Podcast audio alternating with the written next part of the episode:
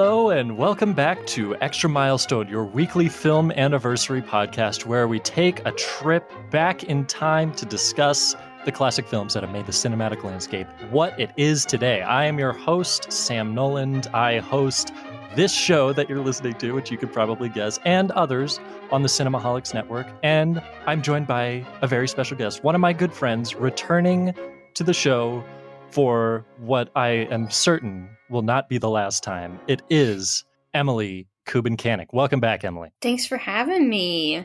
It's when I realized that we were going to be talking about these uh, two movies that we're going to be talking about today. You were the first person that came to my mind, so I'm delighted that you're that, uh, that you're here to do it. And it ended up working out remarkably well because, and the listeners don't know this, so this is a little peek behind the curtain. We actually, a few weeks ago, the two of us missed our chance to talk about a Billy Wilder movie. The episode that ended up uh, having Jon Negroni and Julia Tatey reviewing The Apartment, that was Mhm. originally going to be this huge ensemble with all four of us. And I think at the last minute, both of us just had scheduling conflicts and Mhm. it couldn't work out. So now's our chance. Dang it. I hope you're exci- as excited as I am. I am. We are going to be talking about Billy Wilder's Sunset Boulevard, which is celebrating 70 years this past August. Uh, but before we do that, we're going to do something a little bit different this week. Now, usually what we do is we start with the big movie, the one that will take up most of the conversation, the one that we presumably have the most to say about. Uh, and then we'll sort of, if, if we have a second or even a third movie, we'll do, we'll sort of wind down as the show goes on. But we're going to ramp up to Sunset Boulevard and we're going to start with a look at a very specific part of the silent era. Now, this will be our second silent film. And the first one we did was Jon Negroni and I talking about Buster Keaton's Seven Chances. And now we're going to be talking about Charlie Chaplin, the other great silent comedian by most people's estimation, with The Gold Rush.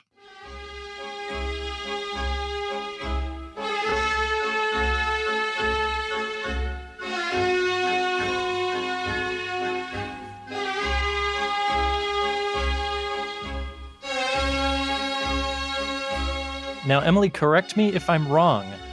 You had not seen The Gold Rush before this episode. Am I remembering that right? Yeah, that's true. I just watched it today. I had only Ooh. seen um, Modern Times and City Lights from uh, Charlie Chaplin, so Very I was nice. excited for this one. Yeah. And so, and what was? Let, let's uh, let's just cut right to the chase. What did you think of it? What was your reaction to The Gold Rush?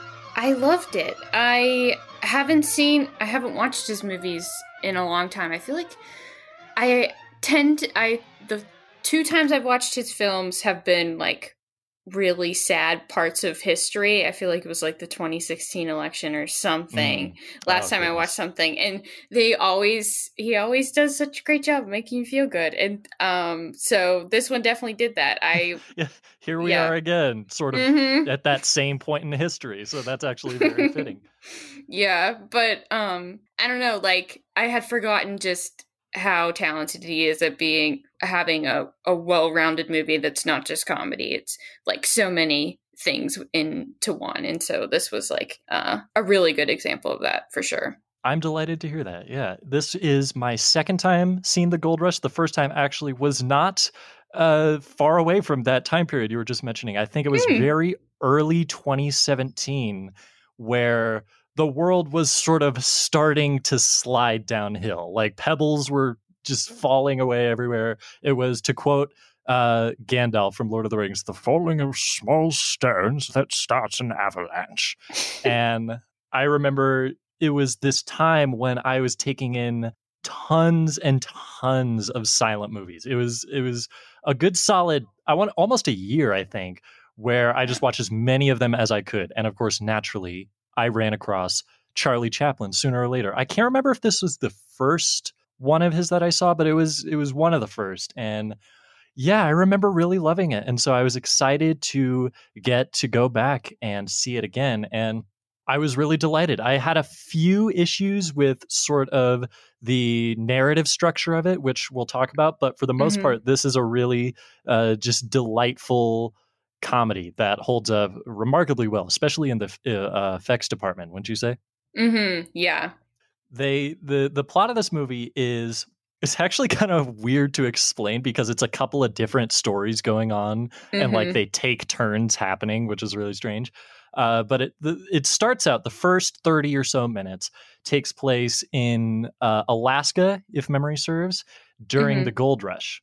Uh, which is where all of these prospectors were going up there in the hopes of striking gold, of making it rich in the 1800s, uh, I believe. And one of them, of course, is the little tramp, Charlie Chaplin's character that he played on numerous occasions up until and after this point.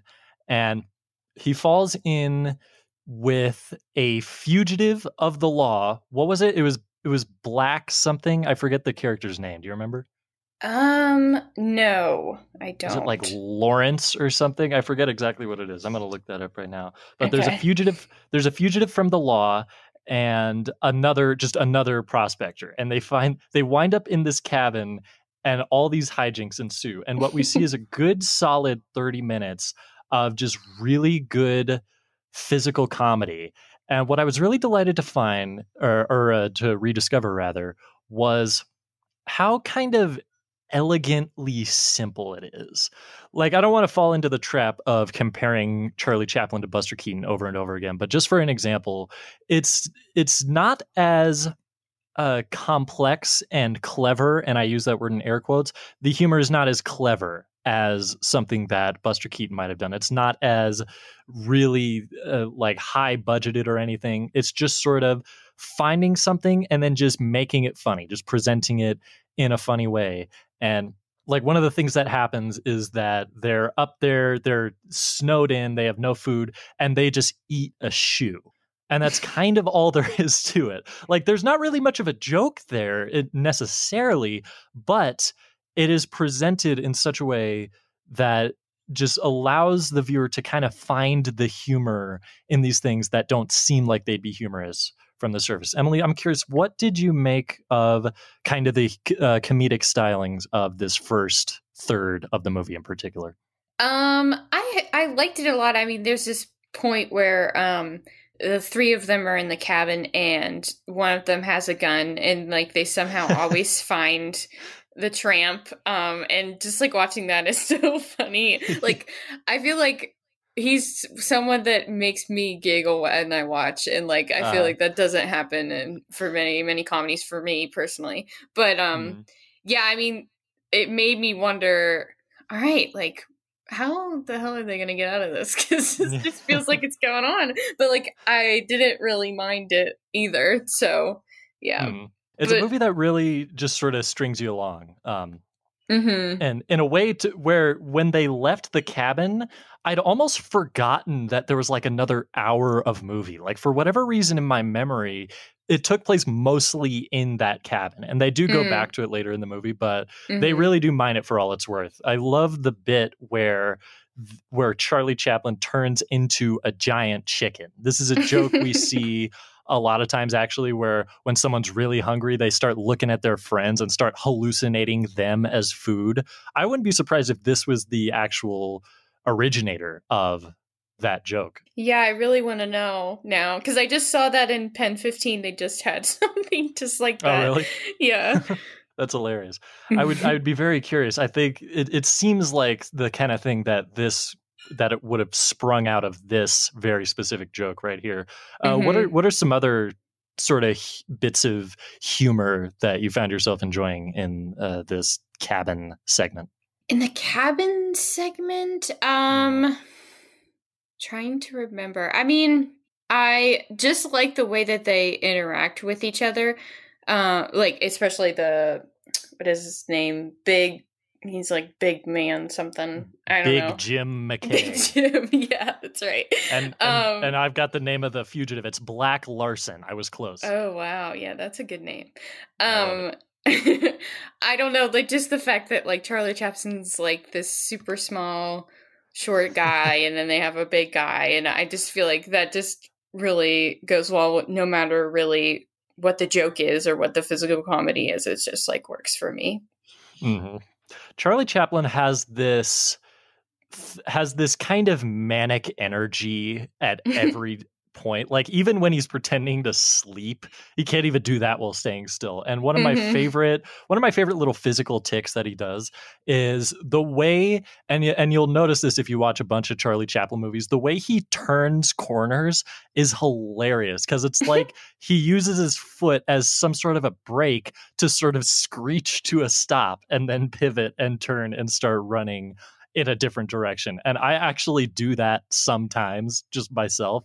Mhm. Uh, at work, I would do that while like rushing around and doing a bunch of different stuff. And I almost, I almost, the floor was wet one time and I almost fell and really hurt myself. So I don't do it as much anymore. So there's a lot of danger involved in just that little, uh, that little thing that Mm. you may not, you may not realize on the surface, but it makes for a lot of really great comedy. The thing I love about sort of the comedic styling of this movie, if you will, and and come to think of it, kind of all of Charlie Chaplin's movies is that they take place in sort of a segment that seems to be a little bit away from the recognizable world. And the the way that that applies to the gold rush is that at the beginning we get kind of a prologue about what the gold rush actually was and we see footage of prospectors climbing these mountains and Mhm. trying to get to the the mines or whatever.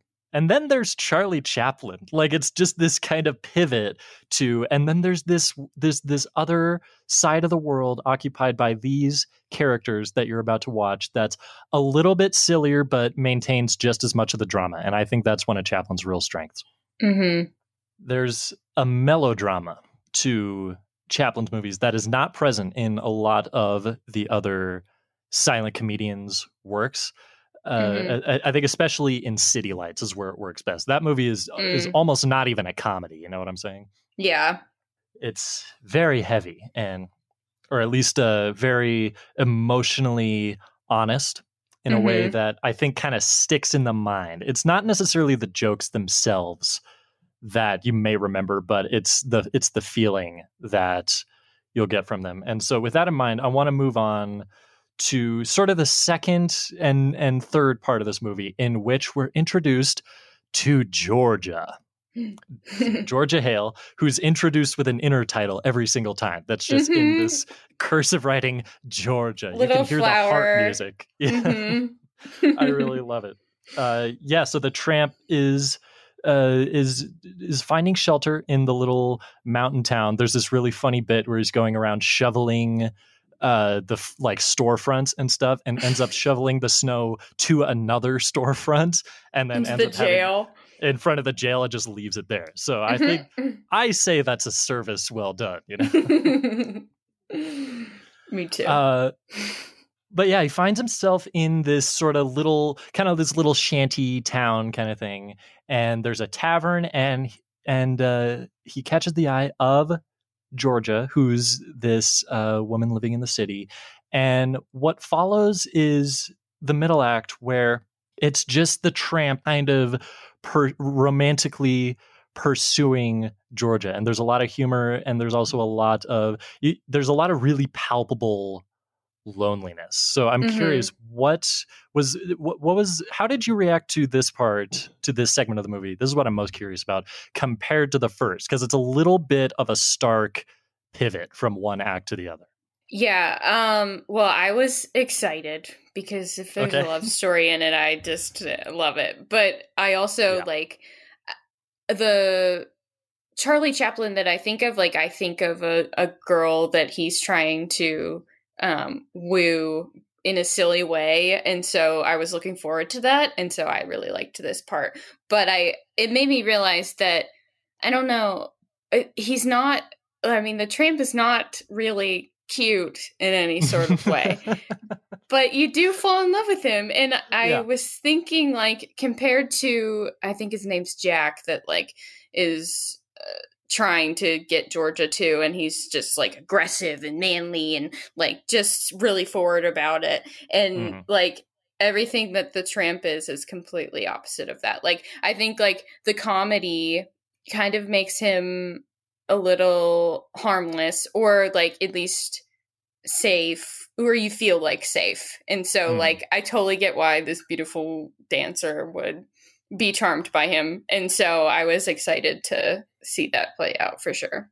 Yeah, I totally agree. I think if I had to summarize sort of the let's call it the romantic persona of the tramp, I would use the word lovable. I think that's Mhm. probably what it is. Uh, Mhm. Is that there's this sort of it's not even a naivete really. Like he's clearly feeling emotions and is understanding them and is just having to cope with them, but also there is this there's this way of looking at the world where nothing is ever too dramatic you know nothing ever Mhm. becomes too heavy to deal with or to just want to veer away from and and it's it's very endearing and i think that's something that it remains true throughout all of charlie chaplin's movies i mentioned the circus i think there's not as much of a romantic subplot in the kid but that emotional hook is definitely there with that Mhm. one uh, and my personal favorite actually is the circus which came out in 1928 and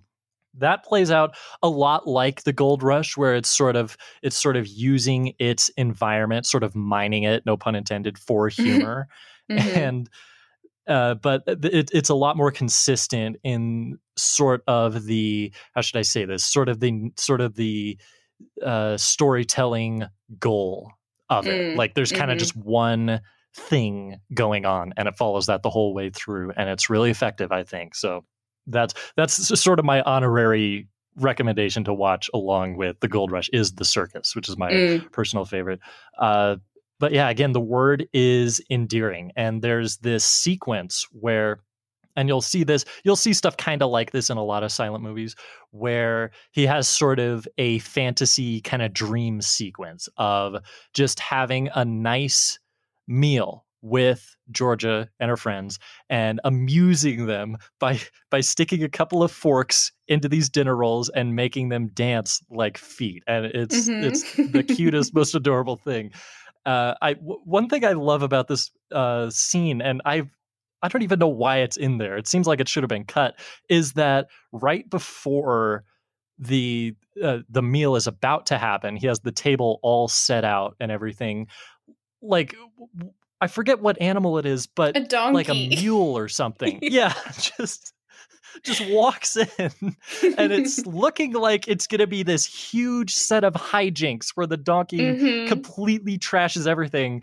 but no just sort of chews on a napkin and leaves so i'm wondering if that was sort of a bait and switch for the audience like ah you think you're going to get some zaniness here but no Mhm. it's, It's just uh, just tenderness so I, I Mhm. thought i got i was really amused by that It reminded me of an earlier moment where he like finds Georgia's um photo on the ground and Mhm. the act of like this other guy watching him do it and take it and put it in his pocket and like you can tell that he likes her or like but he doesn't feel like good enough and or whatever and like having us see someone else watch that and him be embarrassed or like whatever it just had that tenderness that um that other scene did too and i feel like is um what's so special about him Yeah, I think I think that's that definitely kind of encapsulates it in a nutshell. And one thing I was noticing watching this movie is that this is 1925. This movie is 95 years old, and yet there are so many sort of uh, how should I say, just sort of plot layouts that we've ar- that we've gone into great detail describing. You know, the whole seeing a seeing a person as food while you're hungry and trying to trying to woo someone with your with your heart with your tenderness while this other person is just clearly uh, just has no emotion whatsoever this is a lot of the same stuff we see in uh, in romances and comedies to this day and yet it doesn't it feels so genuine does it not it doesn't feel like it's copying anything or trying to cash in on any tried and true formula or anything it's just kind of doing it you know hmm yeah which is funny i mean like it is it was a formula at that point too um but i think they found a way of or and i i think like there was no other way at that point in in filmmaking. You know what I mean? Like they just knew that this worked and they do it so well, so they just keep doing it and it doesn't it like makes you forget that it's really happening and you're just enjoying it. Mm-hmm. It really, how should I say this? It just sort of nestles into your soul. You Mhm. know, uh, Mhm. that that's kind of the way I describe it. Is that it doesn't sort of doesn't sort of barge in. It doesn't presume its own significance in any way. That's what it's it's exactly the same thing that I mentioned with the comedic stylings where it's not trying to be revolutionary or anything although it is very well done, very well uh, accomplished cinematically. But Mhm. there's an earnestness to it that is timeless as it turns out. Here we are 95 years later still still loving it. Mhm. And so, with that, I want to move on to the final act where we see sort of the two sides of the story we've seen thus far sort of intersect rather violently, as a matter of fact, because the tramp uh, proposes to Georgia. There's been a little bit of a drama with, you know, we're not there's there's been a little deception, but they finally realize like, oh yeah, we should be together. And then in comes Big Jim McKay, who has suffered amnesia, as it turns out, and needs the tramp to help find the stash of gold. And so they return to the uh, the cabin from the first part of the movie, and what Mhm. follows is one of the most remarkable showings of special effects in, I'll say, the entire silent era. Screw it. I'll say it.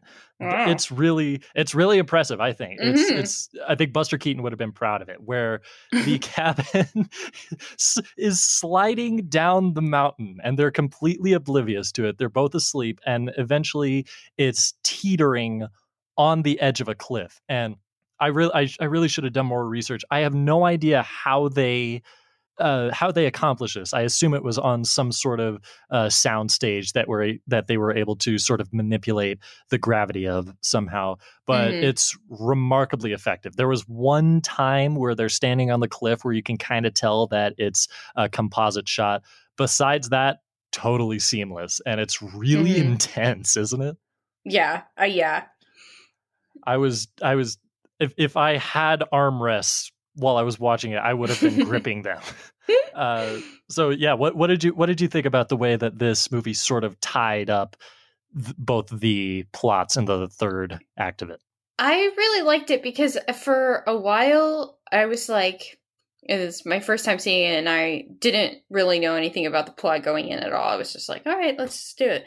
Um, but I forgot. I was like, man, what about the gold though? Like, yeah, it's in the title, and and then so I was glad that they like revisited it. Um, but I I don't know, like I love the tramp because he is always someone who looks unkept and like plays on people's uh assumptions about people and um so then like to make all this money. And and there is like a specific scene on that when they're like on this ship and he's a millionaire and but he doesn't want to dress like that. And Yeah. um i don't know like uh, that's just something that i love and i i'm thinking about people watching him in this last part um kind of infiltrate high society when like people were going through so much at that time. Like i just can't imagine how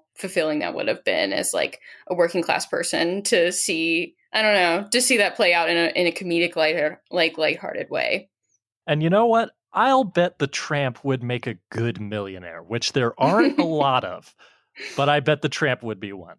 And yeah, so entertaining one if if anything at the very least. I think you're absolutely right with that. Mhm. and uh yeah so it's just it it all ties up in this nice little bow things end up working out rather well. There's no real melancholy to it whatsoever. Uh black larson gets killed unceremoniously early in the movie. I think we forgot to mention that but yeah. it, it feels a little extraneous but it's it's it is what it is. Um and uh and yeah i think the only thing i would say about the gold rush that i might take a little bit of reservation with is what I mentioned earlier, just sort of the slapdash structure of all, where they just took a couple of acts of a story that had almost nothing to do with one another and then sort of tied them up in the end it's mm-hmm. a little it's a little jarring while you're watching it i think there was maybe a way to weave those two first acts in together but also it could have very easily gone wrong so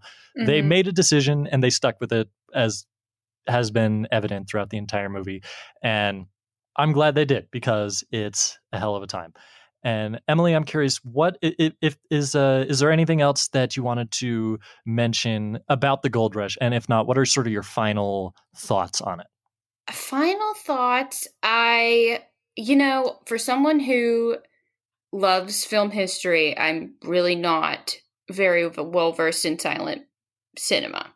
Hmm. and mm. i but every time i i watch it and especially charlie chaplin like i think wow this was so enjoyable. I need to do this more often. And then i don't. And but i know so much about the lives of the people who were in the movies at this time. So it um i don't know like especially this one it made me just remember the magic of like silent movies um that i don't always visit very often. I don't think a lot of people do.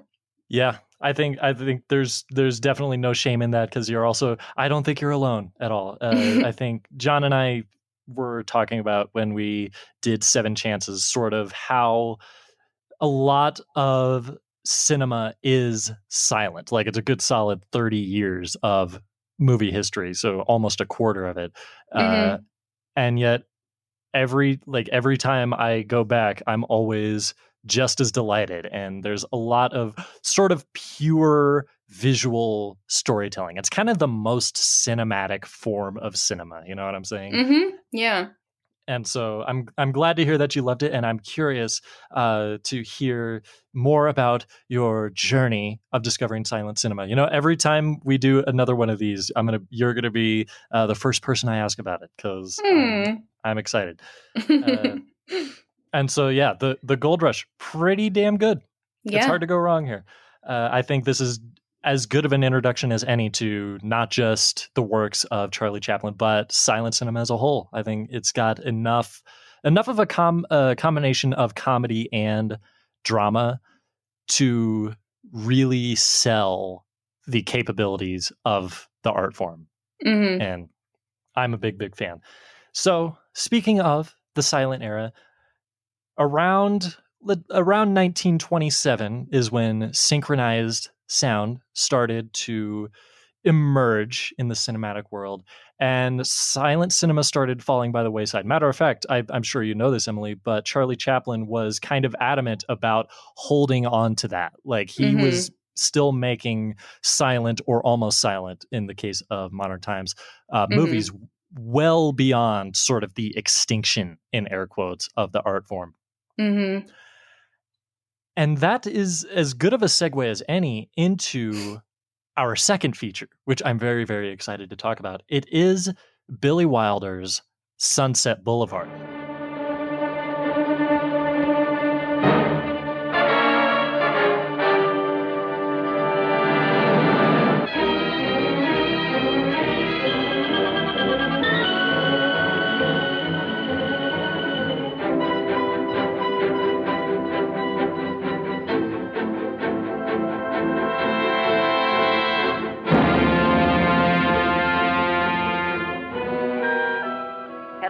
Speaking.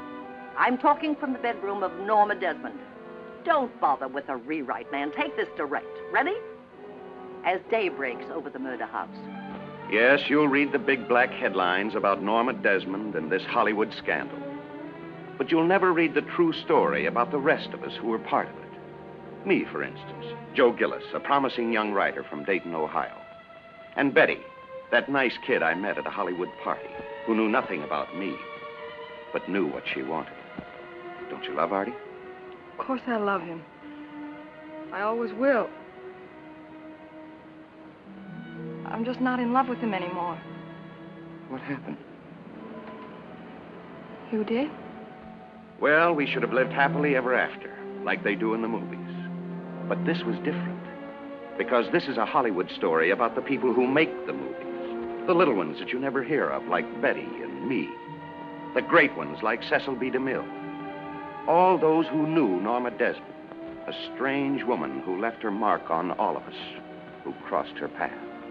Has it ever occurred to you that I may have a life of my own? That there, there may be some girl that I'm crazy about? Who? Some car hop or dress extra? What I'm trying to say is that I'm all wrong for you. You want a Valentino, somebody with polo ponies, a big shot. What you're trying to say is you don't want me to love you. Say it. Say it.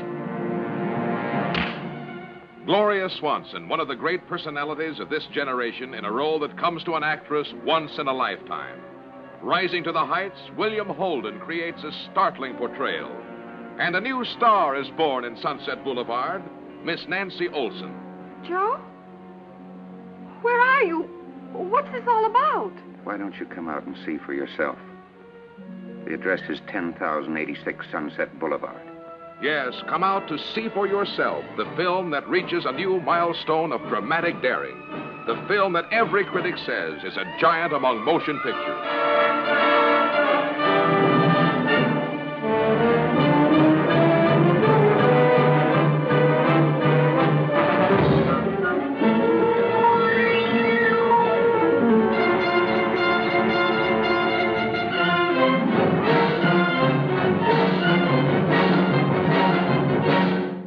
And now, this was your first time seeing the Gold Rush, but I know this was not your first time seeing Sunset Boulevard. So, what does that make this uh, viewing? Um, maybe third at this Okay. point. Yeah. For a second, I thought um, you were going to say 30th. No, no. Like, oh, my. I feel like if you watch that, if you watch this movie that many times, it might be a little sad. Well, yeah. You might be pretty sad. Oh, no, yeah. but yeah, this is like my third time um watching this one. I watched it for the first time in college um when I was kind of really figuring out old movies and man, this is a good one. Yeah. it's one of the very best. I I watched it coincidentally. This is also my third time seeing it. I first Hmm. saw it like immediately before I started college, like a matter of days even. wow. And it I, it was one of those ones that I had just heard about again and again on lists of the best movies of the 50s, the best, you know, of all time and stuff like that Mhm. and eventually i for one reason or, ano- or another i just decided to get around to it and i was completely floored and then i watched it again in a class actually in sort Mhm. of a sort of an introduction to cinema class and i felt like a smartass because i was the only one in the class who had already seen it beforehand and now here i am watching it for the third time and man it just gets better every single time Mhm. So, uh, so Emily, I'm going to put you on the spot a little bit. If you were, let's say that someone who's sort of becoming invested in classic cinema, let's say they approached you and said, "Emily Kubenkanik, yes, you describe to me, g- give me a little bit of a how? sh- uh, What's the phrase I'm looking for? Sort of pitch Sunset Boulevard to me. Like if you had to sort of surmise it in a in a sentence without without giving too much away i would say what would you say Um, I'd say it's about the psychological and emotional toll that Hollywood takes on people. mm-hmm. it's it's incredibly powerful i think the I, I i forget if i came up with this myself or if i saw something kind of like it and then it just stuck in my brain but it's a movie about how the limelight can be blinding and how Mm. it can be and and even toxic at times. It is the Mhm. story of uh Joe is it is it Gillis? I forget the last name. Uh Mm. It's I'm the worst with names. You, you know this if you've listened to to uh, uh extra milestone, but it's William Holden. Let's just say that. It's William Yeah, Holden plays he's Joe.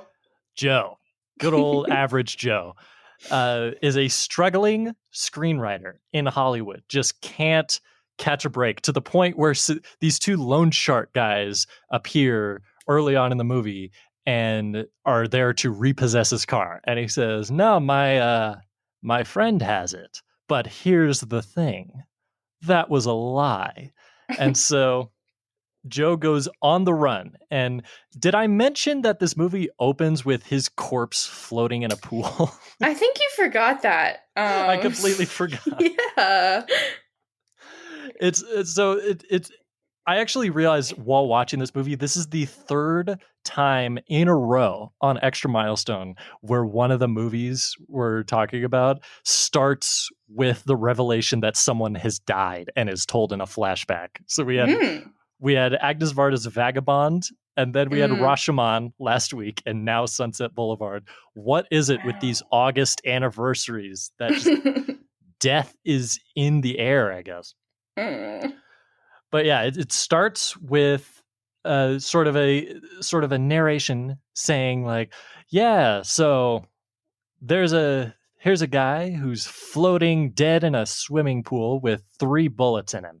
And we don't we we don't find out until the very end for sure that it is being narrated by the slain man himself. And so it's kind of like um it's kind of like American Beauty in that way, where that's the first Mm. thing we find out is that I am dead and here's how it happened. And I watched the movie uh, Double Indemnity this morning, actually. And Mm. it has kind of a similar framing device told entirely in flashback. It was also Billy Mhm. Wilder. And I was like, I'm going to finally check that off the bucket list because it's, it's taken me way too long to get to that one. And that, man, that's another hell of a movie. I can't wait to talk about that on Extra Milestone in 2024. It's going to be a little while. but we'll get there. And so, so just to just to finish, sort of setting the stage a little bit, we Mhm. see Joe, average Joe, William Holden, let's call him. We see him flee from the police and pull into what he thinks is an abandoned house. Sees a just an empty garage uh, and what looks like a house that hasn't been lived in in years. And what he realizes very quickly is that someone lives there. It is none other than Norma Desmond, uh, sort of a sort of a forgotten star of the silent era, secluded in her home with her servant. Uh, Max, played by silent film era director Erich von Stroheim, which Mm. is just yet another connection. And Norma Desmond is played by is is uh, played by Glor- Gloria Swanson in one of the most captivating characters in cinema history. Is she not? Mm. Yeah, definitely. She kills it. Literally. It's he is. I see what you did there, Emily. And- yeah, we get the sense right off the bat that actually, not unlike Double Indemnity, uh, coincidentally enough, that this is a movie very much, as we mentioned, about the way that show business and not just any show business, like in the big flashing lights and everything, how that preys upon people within it. And everyone in this movie has this attitude, all, all the main characters at least, with few exceptions, of sort of crushing desperation, that they're on the verge of their entire dream fleeing before them, of their lives collapsing. And it's it, it always amazes me just how sort of downtrodden, sort of melancholy this entire movie is. Uh, Mhm. even though it's even though it's the entire thing for whatever reason just in my mind i rem- i always remember it being more cheerful and optimistic than it actually is but nope not sunset boulevard so emily i've i've talked a lot about sort of uh, just kind of the general idea of this, of this movie but i would just i just want to get right into it so what do you think it is about sunset boulevard that makes it remain such a classic to this day Um, well, I think it's a combination of the the subject matter of of Hollywood, um, the performance by Gloria Swanson, and I think like framing this in a film noir is really interesting and um like gloomy in a way that was popular at that time. Um and I don't know, like it always fascinates me how Hollywood sees Hollywood within its own movies, and so I think this is not. Uh, it's damning for them, but they chose to to say it, and I in Yeah. such a way that's like devastating and thrilling and amusing, and I don't know, like there've been a lot of movies about f- filmmaking, but this one is just I don't it it's perfect in my eyes of like how to make it an interesting story. It really is. It, I, I think I did a podcast a long time ago. I don't even know if it still exists. Of on part-time characters, one of the first shows I did, where myself and my friend Maria talked about the best movies about movies, and this was my number one with a bullet, and it still Mhm. would be. Uh, I want to give a I want to give a quick shout out to the cinematographer John F. Seitz, who's Mhm. largely responsible for the incredibly distinctive look of this movie. Like even compared to other noirs, there's something about the impending doom in every frame of this movie that's all, Mhm. it, it's it's almost I was thinking about it while watching it where I don't think it's a horror movie, but if someone called it that, it would be hard to argue with them. Like it's it's certainly an unconventional horror movie for sure. I yeah, I read that a critic did call it that that they compared it to the Universal horror movies in the way that it's Yes! shot I and was everything. the exact same thing. yeah, you're not alone. It really, yeah, it really has this, uh, th- just this gloom about it, and something I want to, I want to go back to what you mentioned a second ago with the way that it's sort of the cinema in air quotes is damning itself from the inside. This is a Mhm. Paramount movie, and Paramount Pictures like is in the movie. Like it's just so strange to see that. That would never happen today. They would they would make up like a fictional studio or something, but no, there Mhm. it is right there. Like there's the Paramount gates. That's something that always gets me. And we see a lot uh or not a lot, but a handful of uh, well-known personalities within the entertain, uh, entertainment industry up here in this movie, not the least of which is director Cecil B. DeMille, who appears as Mhm. himself in a supporting role. So there's definitely like there's definitely a lot of credibility to the picture of Hollywood that they're painting here and I think Mhm. that makes it all the more effective to know that that this many filmmakers and storytellers etc were willing to get on board with it to say yes this is a story that needs to be told to the point where and this is and this might be a question that that doesn't even deserve being answered. I might i might just be pulling this off the top of my head but i'm wondering if this at any point was intended as something of a cautionary tale. Did you ever did that uh, go through your mind at all emily? Um, I feel like I mean, I don't know if at this point in her career, I guess maybe. I when I think of a like a Hollywood cautionary tale, I think of A Star Is Born. Mhm. Um, it, especially like the first one because I don't know it.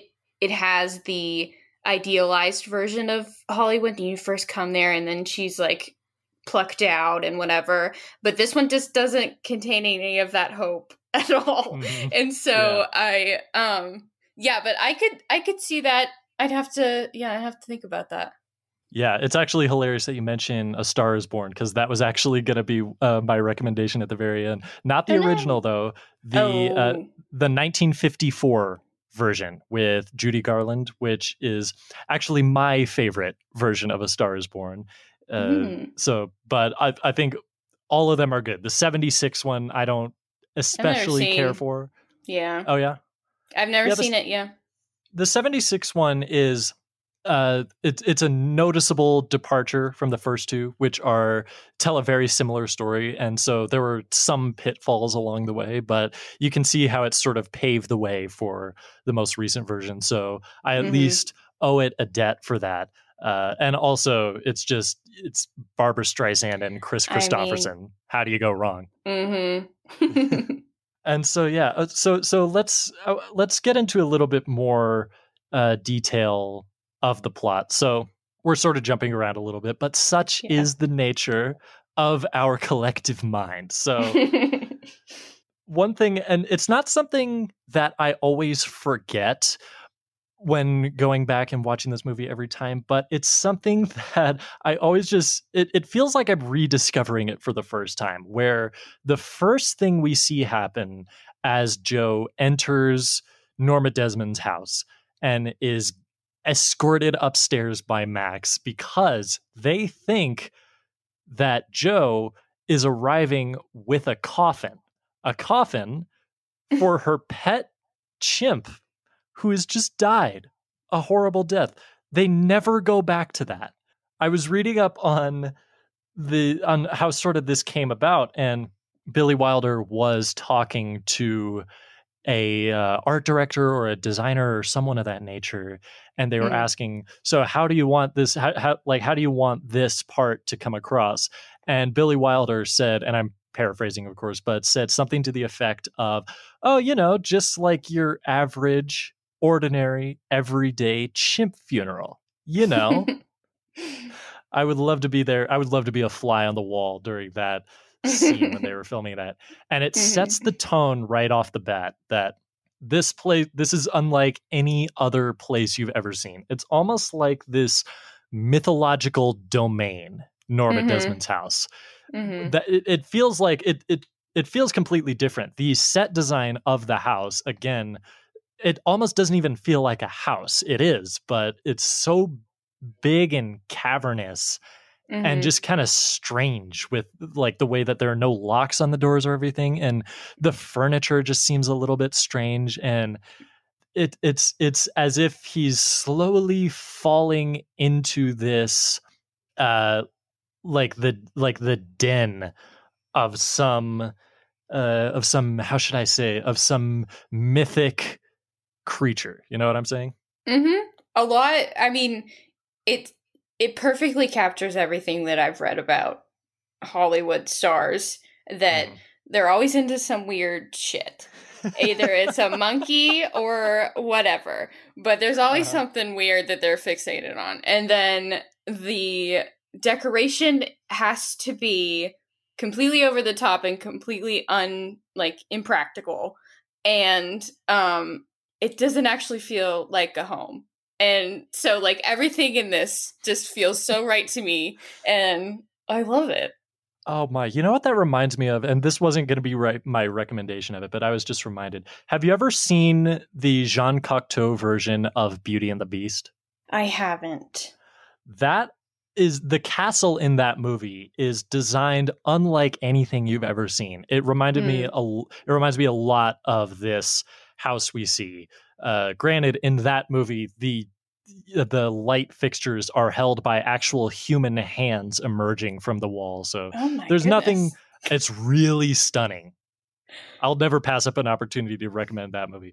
Uh, there's there's nothing quite so surreal in Sunset Boulevard, at least not as straightforwardly surreal, but it is definitely creating a similar environment of Mm, this sort of uh, what's the word uh, uh, fatalistic environment almost Hmm. and coupling that with the end of the movie as we find out we're we're assuming you've seen it so we're giving away the ending where uh where joe is shot and killed by norma it definitely like going back and watching that from the beginning knowing that ending you definitely get the sense that they're kind of trying to get across that in hollywood it's kill or be killed. And if you're lucky enough to make it long enough without having to do one of those, then that had better be good enough. And that's where I think uh, Max, the butler, fits in, where you can Mm. tell that he's just cut his losses. Like he's a filmmaker who's faded completely into obscurity and saying, like, listen, this it's not a great life being the servant for this uh, for this faded actress, but it's what I got, and I'm lucky to make it out with this. Did you ever get that Mhm. kind of sense that they're trying to that they're trying to almost warn people away from Hollywood in some weird way? I think uh, um, maybe a little bit, and and I think I don't know. Everyone that they write about or that has made history in some way has said that there's no other way of life that they could ever imagine. And I don't think any of these people are willing to accept that maybe it's not what they wanted, but they're they're not gonna ever change it. And even if they uh, kill someone or um, become a servant in order to to do that. Yeah. Yeah, there is you don't see a lot of stories about someone achieving moderate success in show business. You know what I'm saying? Mhm. Like it's it's always either the tremendous soaring success or the crippling fall from grace. And a lot of the times it's both. And so Mhm. there are there are countless movies that are kind of like this, but they never get quite the same uh uh imposing haunting effect Mhm. as Sunset Boulevard, I think. Yeah, me either. I I mean like the only other one I can think of is In a Lonely Place is similarly upsetting and um dark, but in a different way, for sure. You want to know the funniest thing ever is that that movie was almost uh, we almost went with that. That's also eligible for this month and I was thinking about including it as a third movie and in retrospect I wish I would have because it Would have been interesting. It would have fit in really nice with this. Lit. Yeah, in a, in a lonely place. That's uh, Nicholas Ray, right? Mm-hmm. And Humphrey Bogart. hmm Mhm. And it's it's been a while since I've seen it. Is he's a is he a- Screenwriter. A, a screenwriter? That's right. I knew he was a writer. I forget if it was uh, for novels or movies. yeah. Um, and yeah, that's also a really depressing movie about sort of just just how it weighs on a person, you know, whether they're Mhm. successful or not, and especially if they're successful. And that's what we end up seeing with Norma Desmond. So there are a few other characters in this movie uh, who I wanted to touch on a little bit. The first one is, and oh my goodness, my memory. It's Nancy Olson who plays Betty. Mrs. Betty uh, Schaefer. Yeah. oh my! It's like we're playing the ten thousand dollar pyramid or something. And and when you're when you were mentioning earlier how we don't see with Norma Desmond, we don't see sort of the rise to grace. We only see the fall from it.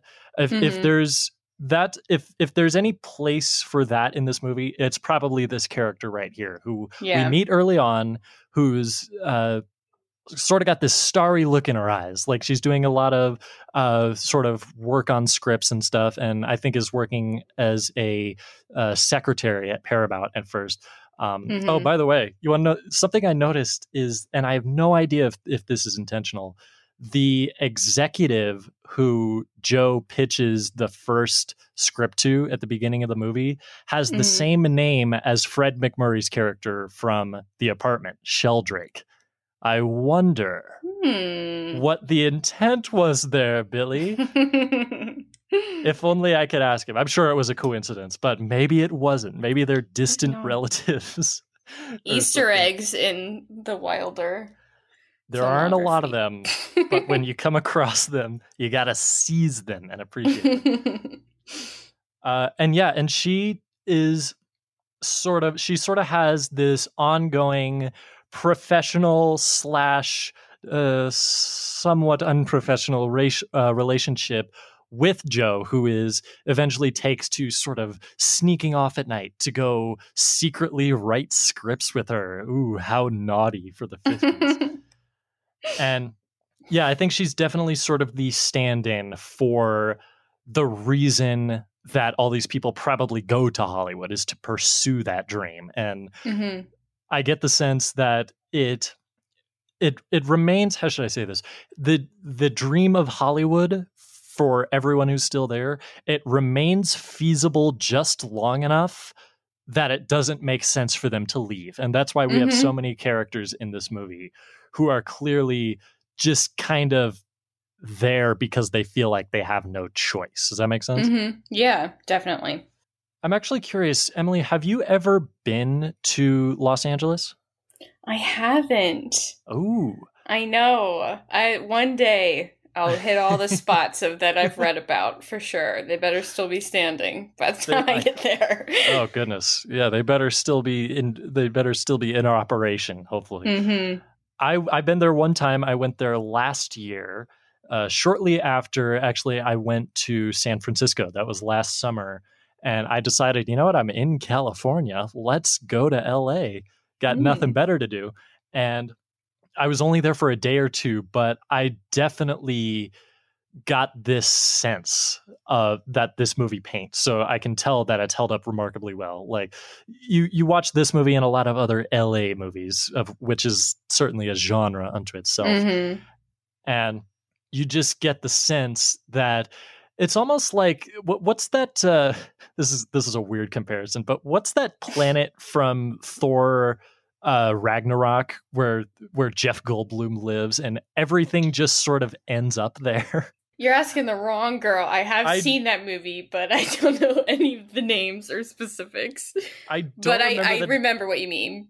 I don't remember the name of the planet, but they I think someone at one point says like, yeah, everything ends up here one uh, sooner or later. So it's kind of like the Los Angeles of the cosmos, and that's the sense I get from all of these movies. Is that is that it, everything not how sh- uh, I'm I'm doing a terrible job articulating this. Not literally everything and everyone ends up there at one point or another, but every kind of thing and every kind of person ends up there. And as Hmm. such, from one even one neighborhood to the next, it will be just a just a stark difference. And I definitely got that sense in just the short time that I got driving around that city and seeing all the different sights that there were to see and I I just kept thinking about Sunset Boulevard repeatedly.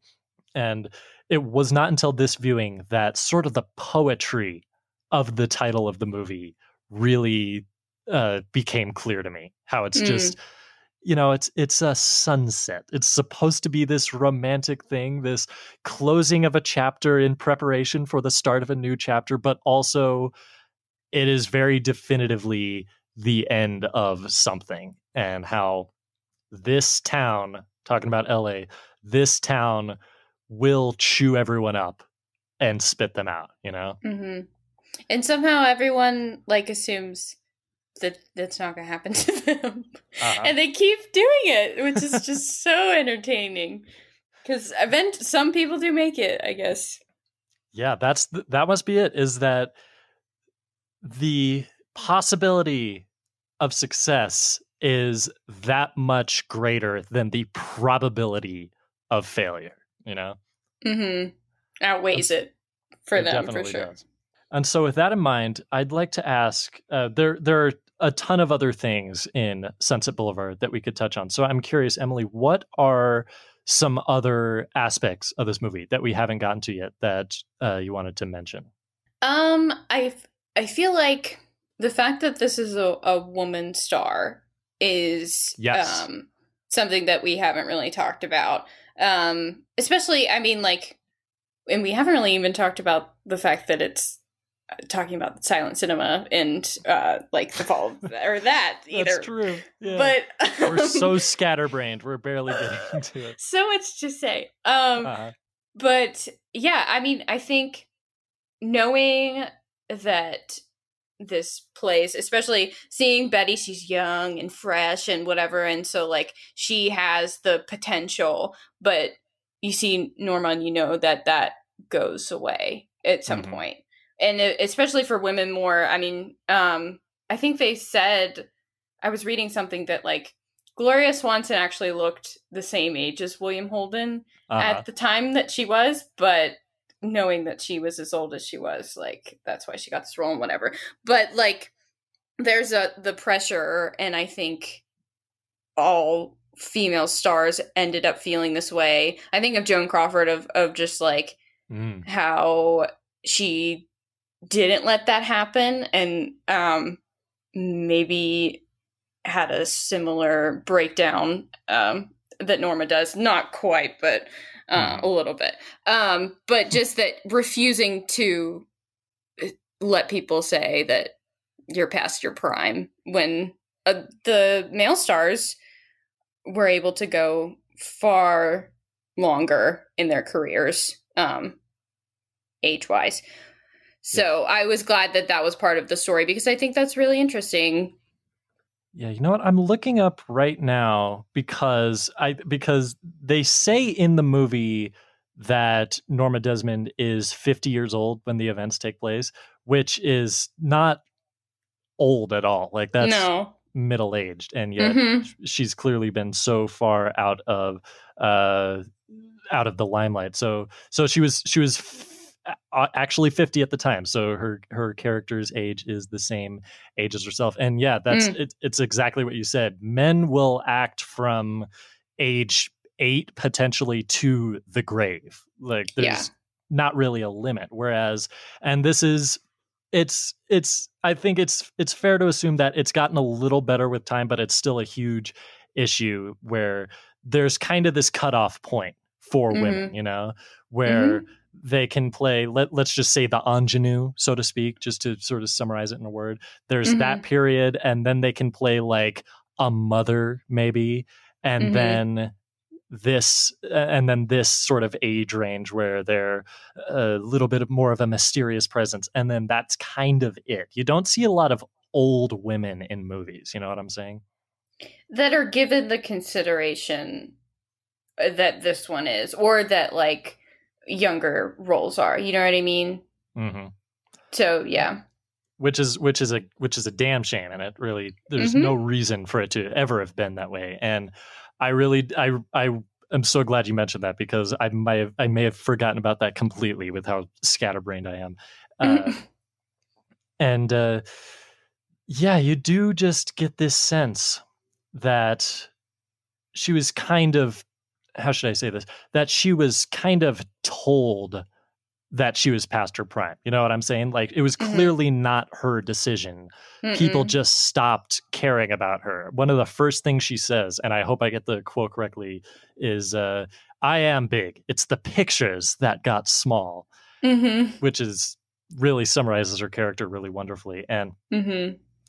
you can tell that she's just stalwartly refusing to be cast off in that way and Mhm. yet the the power of Hollywood just seems to be too much you know like no one like she keeps trying to trying to sort of infiltrate movie sets even and and try to uh you know pitch her scripts and stuff to filmmakers and stuff and they're just you can tell that they're kind of looking at her like okay all right let's just see if we can brush her off to the side. One one very telling sort of little plot point i like is that we find out that paramount studios has been calling her house repeatedly and we're not sure why. It turns out they liked her car and they wanted to rent it because it looked like it, because they thought it would look good in a movie. So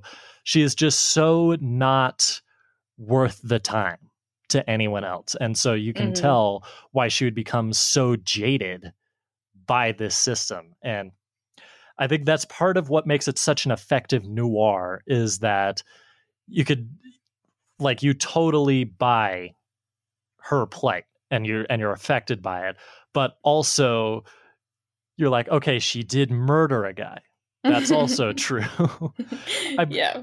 I would, I would, I'm very curious to hear do, how do you think that sort of uh uh how should i say this sort of layer of her character affects the rest of the movie as a whole That she murdered someone?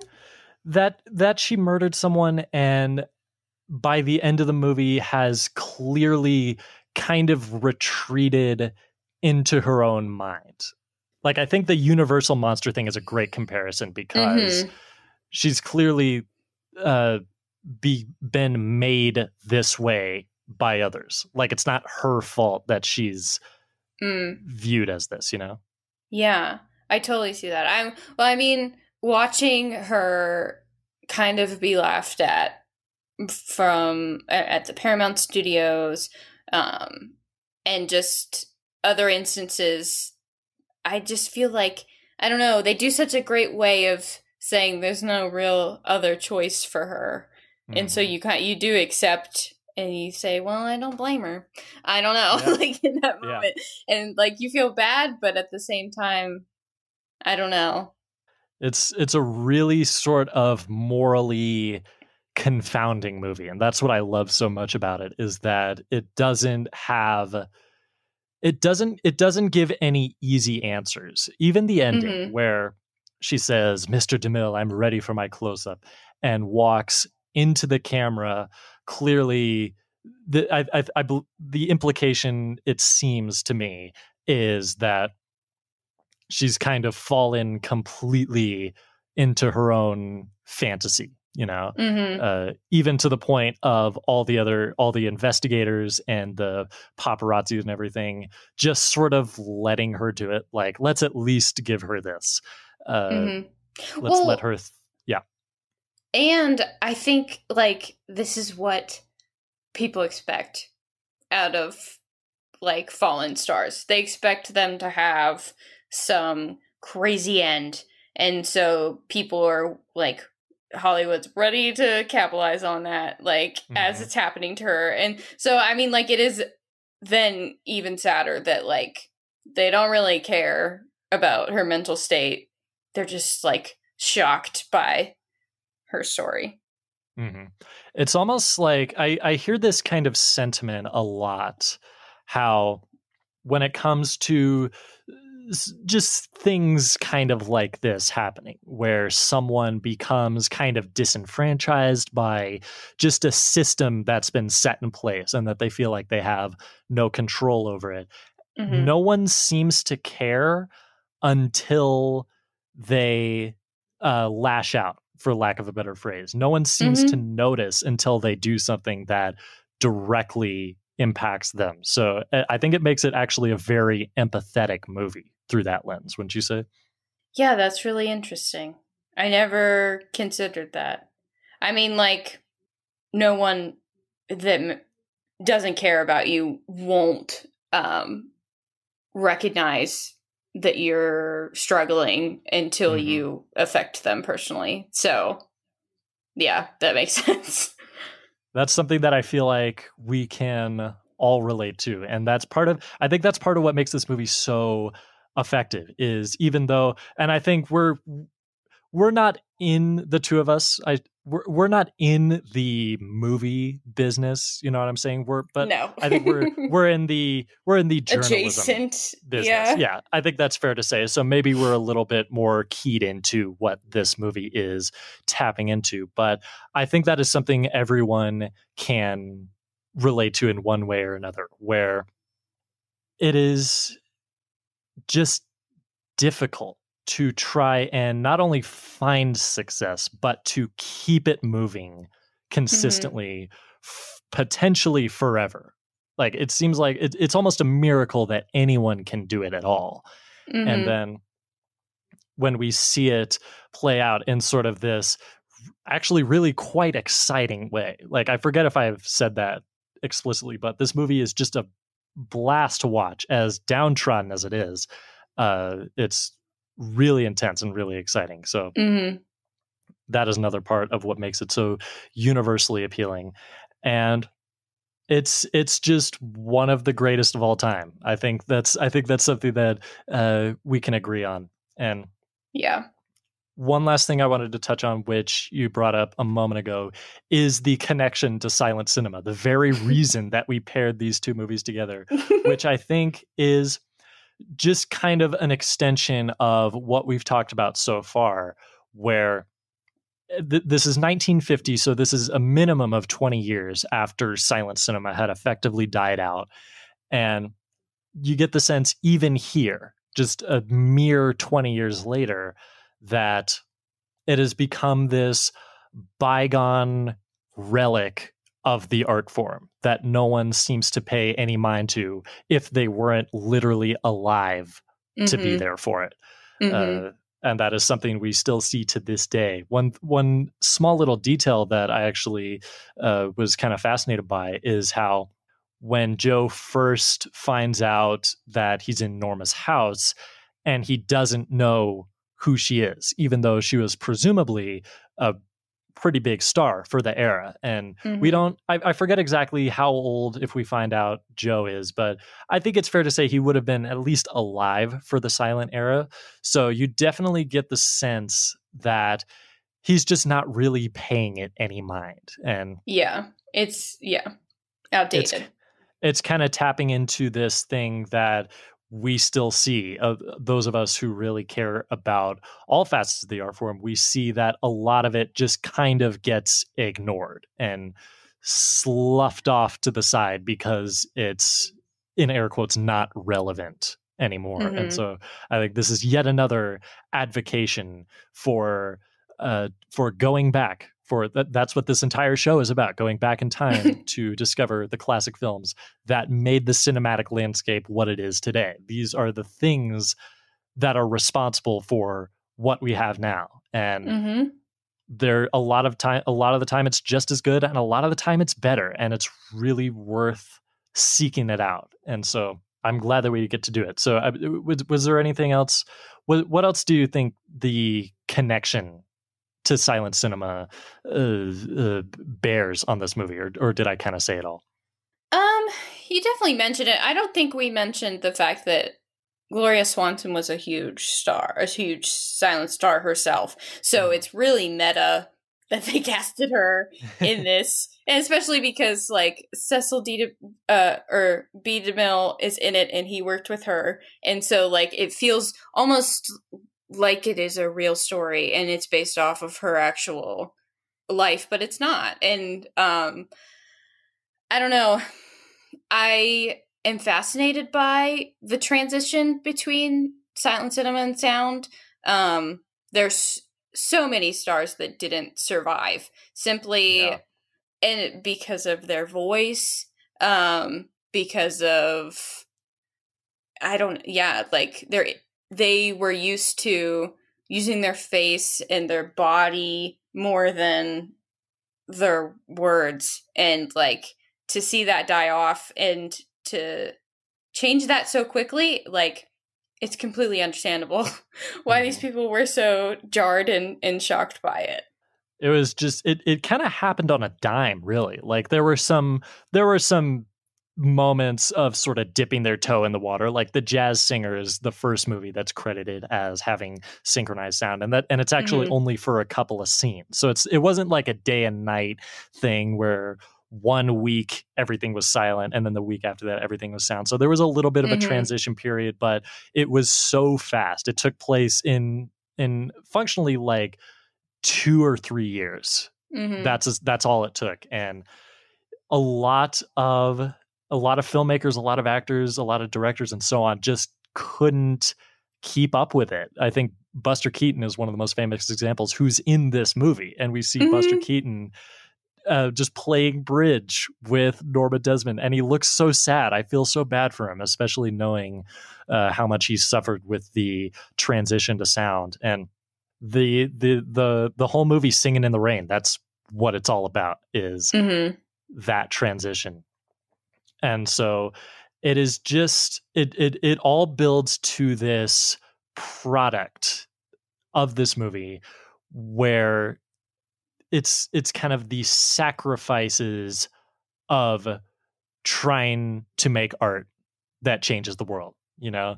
Like one thing i mm-hmm. i find fascinating about this movie is that there's not and it's it's in there but it's not very much of it. There's not a ton of thought given to cinema as an art form as a way of expressing something you definitely get Hmm. the sense that the business side of it has overtaken everything yeah and if there's one person who's who's just in it for the artistic side of it it is norma desmond you know Yeah. you, you do get the sense that joe is kind of not really that entranced by it you know what i'm saying like he do, he just kind of views it as a job just a way to make get it. in big exactly Mm-hmm.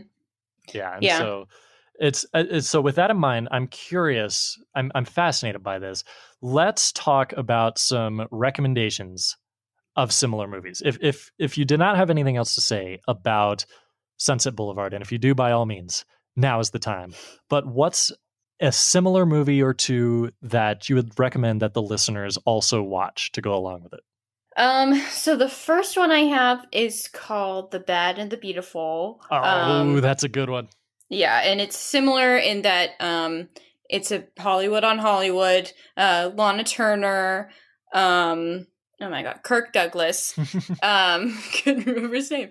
Um and they are both like he is the director um and she is a rising star um and they're in a relationship and it's just it's very melodramatic but in the most entertaining way and i think it's it's sad at the same like it's sad like this one but um it's just a different struggle um Mhm. in hollywood and then my other recommendation is a silent movie um my favorite star that went from silent cinema into sound very briefly was Greta Garbo. I think she's like the most fascinating person in the world. But she was in a movie, uh, two movies of the same, well, two versions of the same movie, um, Flesh and the Devil with uh, John Gilbert. And Mhm. there's a silent version, and then they remade it as a sound uh,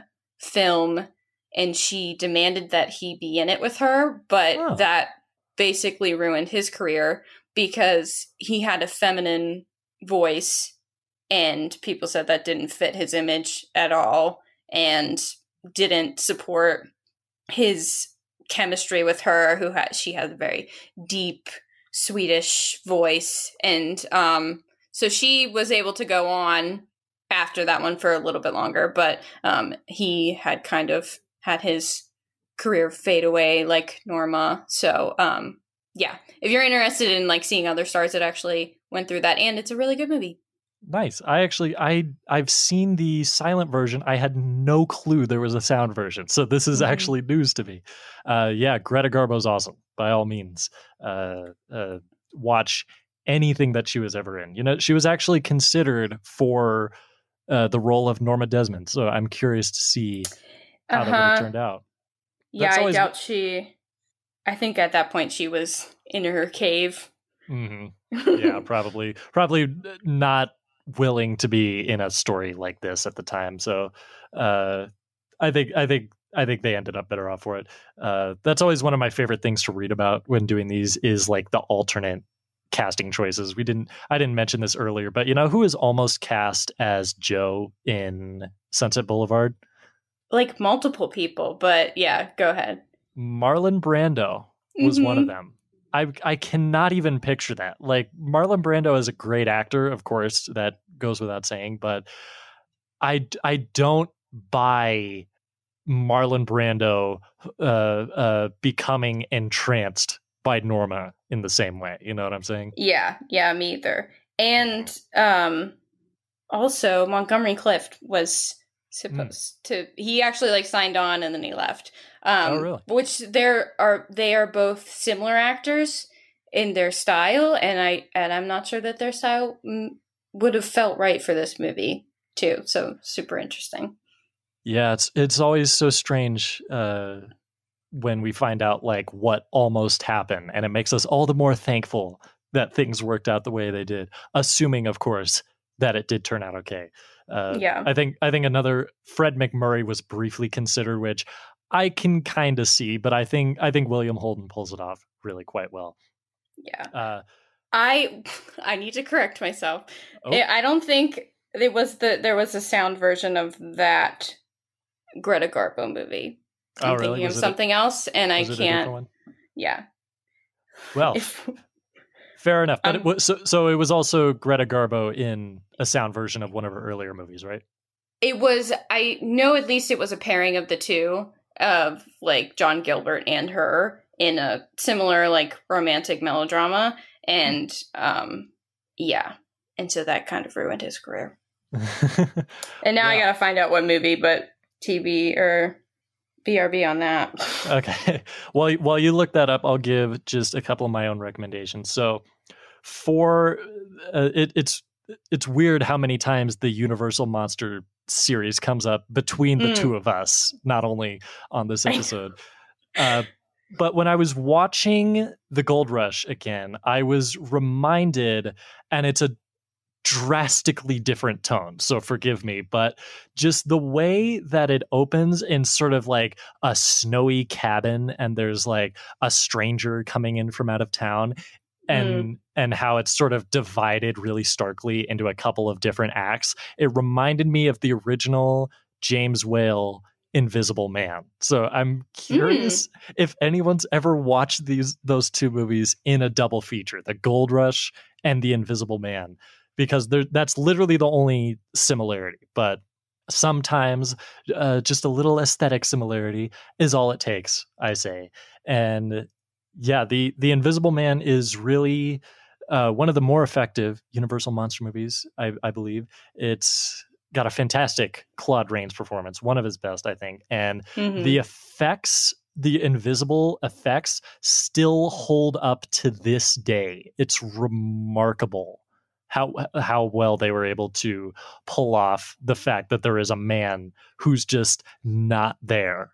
Like it, it's I I defy anyone to find the seams in the effects in that movie. So mm-hmm.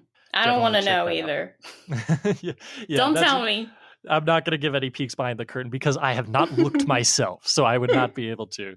Uh, did you get a? Did you find out what uh, the yes. movie you were thinking of? What is it? Um, A Woman of Affairs, which um, Flesh of the Devil was 1926, and that one was 1928. So just within mm. a span of two years, uh, like things change so fast for them. So yeah, well, interesting. I, I will take it on faith that all three are great, and I'll be making sure to add those to my list. Um, and then for Sunset Boulevard, uh, I already mentioned that the 1954 A Star is Born, really all four of them, because it's all tapping into the same cinematic tradition. But I feel like this one is kind of of the same era, and it happens to be my personal favorite of the four versions of that story. Mm. Uh, Have you ever seen? There's one earlier than that. It's called What Price Hollywood, but it's it's like a kind of different variant of the same kind of story um. It's really good. I like that one too. What was it called? What Price Hollywood? Yeah. Cool. I, I have actually not heard of that, so I'll have to add that to my list as well. Um, and uh, and yeah, just I, I hadn't thought of it before, but yeah, in a lonely place, really fantastic. Do not sleep on that one. It's uh, I think Nicholas Ray is a kind of dramatically underrated director, and this is uh, one of his more accomplished works. So I'm always happy to recommend one of those. Emily, thank you so much for joining me once again on Extra Milestone. I'm delighted that we got to talk about a couple of classics because I know that's kind of a jam of both of ours. Yeah, for real. Thank you for having me. I was very glad to, and I hope to do it again someday. and I look forward to that day. Let the listeners know where can they find you on this web that's worldwide of ours? Um, I'm on Twitter, Emily K U B underscore. Mm-hmm. Um, if you love old movie stuff, I write a biweekly column column um called Beyond the Classics. So not classic movies, but old movies that aren't really seen. Um, and I had just one. I had one go up on Sunday about the old Dark House, um, which is also a Universal James Whale uh, horror movie, which is really cool. Um, yeah, that's it, the, me. It all comes full circle. I love it. Mm-hmm. Yeah, I actually I I actually read that column of yours and I actually get a Aww. lot of really fantastic recommendations. So definitely check that out. Uh, you will thank Emily later. I'm also on Twitter at Noland Sam because handles are frustrating. Uh, and I'm also on Letterboxd, just my name, Sam Noland. That's where I spend most of my time on the interwebs, and uh, that uh, I'm never I'm never hard to be found on either of those places. And of course, I host this show every week along with the Patreon exclusive podcast that I host with Adonis Gonzalez. Those are all relatively easy to find just on cinemaholics.com. And with that, I believe we will sign off from a cabin in the Yukon with my friend the giant chicken. I'm Sam Noland. And I'm Emily Kubincanek. And we'll see you on the next Extra Milestone.